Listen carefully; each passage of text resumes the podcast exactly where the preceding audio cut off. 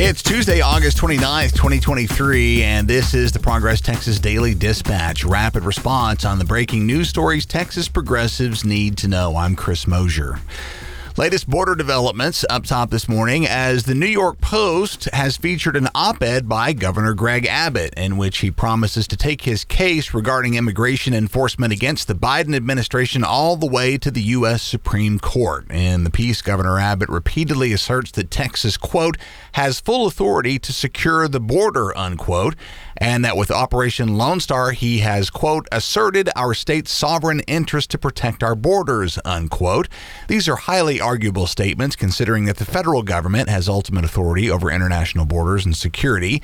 Meanwhile, the Texas National Guard says they're investigating a shooting across the border by one of their members. The Guard soldier was on duty with Operation Lone Star in El Paso on Saturday night when he's believed to have fired a shot towards a Mexican national who was found wounded along the banks of the other side of the Rio Grande in Juarez. The man was wounded in his right leg. He was treated and released at a Juarez hospital. The Border Network for Human Rights, based in El Paso, said yesterday that the injured man was not attempting to cross the border, but rather was engaging in sports near where another group of migrants was attempting to cross. Federal Border Patrol was not involved, and the Texas Rangers are investigating as well. Meanwhile, Aila Slisco writes for Newsweek that the online Christian network Faithful America has gained thousands of signatures with an online petition titled Stand Up to Greg Abbott's Mistreatment of Immigrants, urging Christians to call on Secretary of Homeland Security Alejandro Mayorkas to reunite families separated under Abbott's policies. The petition passed the 13,000 signature mark last night on its way to a goal of 15,000 signatures. If you're interested, the link is in the show notes.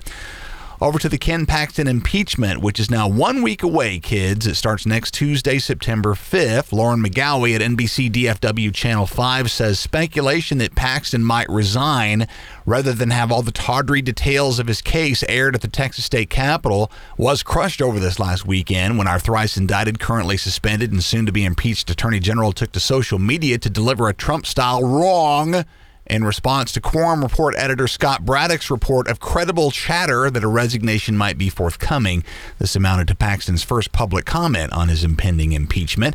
Meanwhile, Patrick Svitek at the Texas Tribune says Lieutenant Governor Dan Patrick has taken a second shot at appointing a judge to be his personal counsel during the proceedings next week. Lana Myers is a former state appeals court judge in North Texas. She was appointed by Governor Rick Perry.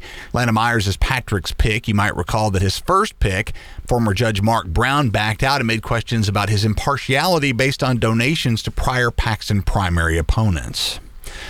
Over to the grid, where we apparently came closer to a Winter Storm Uri styled statewide power crisis last week than most of us realize. Claire Hao at the Houston Chronicle says that without recently installed battery storage capacity, compliance with conservation requests to the public to the tune of about 500 megawatts, and unexpected rainfall, especially in North Texas and the Dallas area, power demand likely would have exceeded supply late last week, which would have required emergency measures, including rolling blackouts. Alison Silverstein, an independent energy consultant, says state energy officials' advanced planning for this summer, while apparently just barely sufficient, was this close due to its drastic underestimation of how hot the weather would be.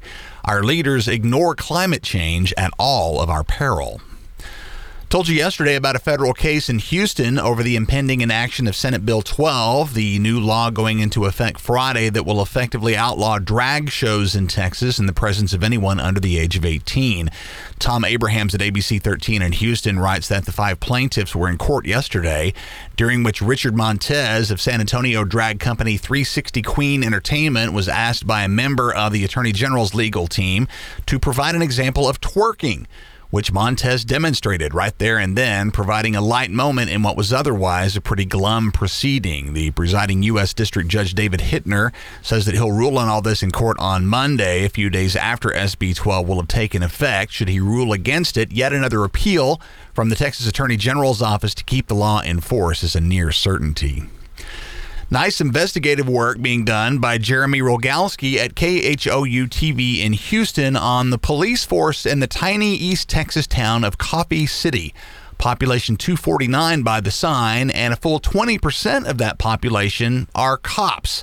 50 officers on the local police force. That's five times the number of officers typically employed by a city that small. And one might wonder why until one hears that Coffee City collected more than $1 million in court fines last year from over 5,000 citations, also by far the most for a Texas town this size. So a speed trap is a speed trap, but there's more. KHOU's investigation found that more than half of the department's 50 officers had been suspended, demoted, terminated, or dishonorably discharged from their previous law enforcement jobs for offenses including excessive force, public drunkenness, untruthfulness, and association with known criminals. Coffee City has become a magnet for troubled cops, many of whom have faced criminal charges, including official oppression, family violence, theft, DWI, aggravated assault with a deadly weapon, harassment, and endangering a child.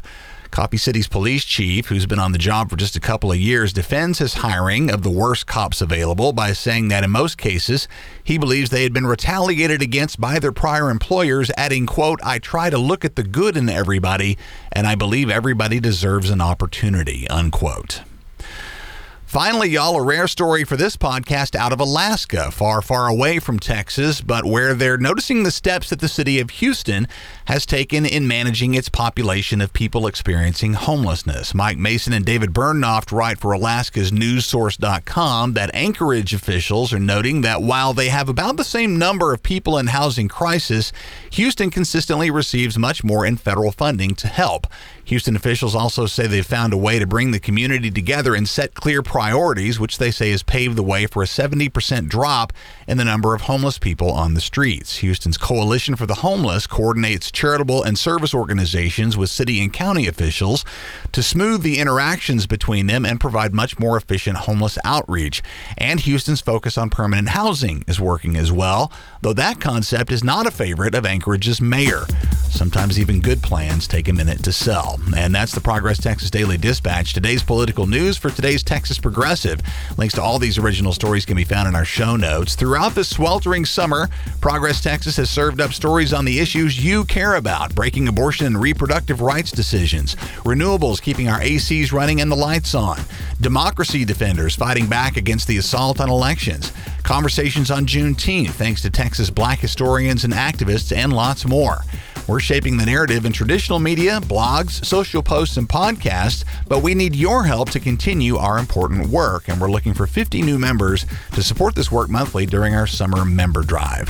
Learn more about Progress Texas, including how you can help at progresstexas.org. I'm Chris Mosier. Thanks for listening, and we'll see you again tomorrow.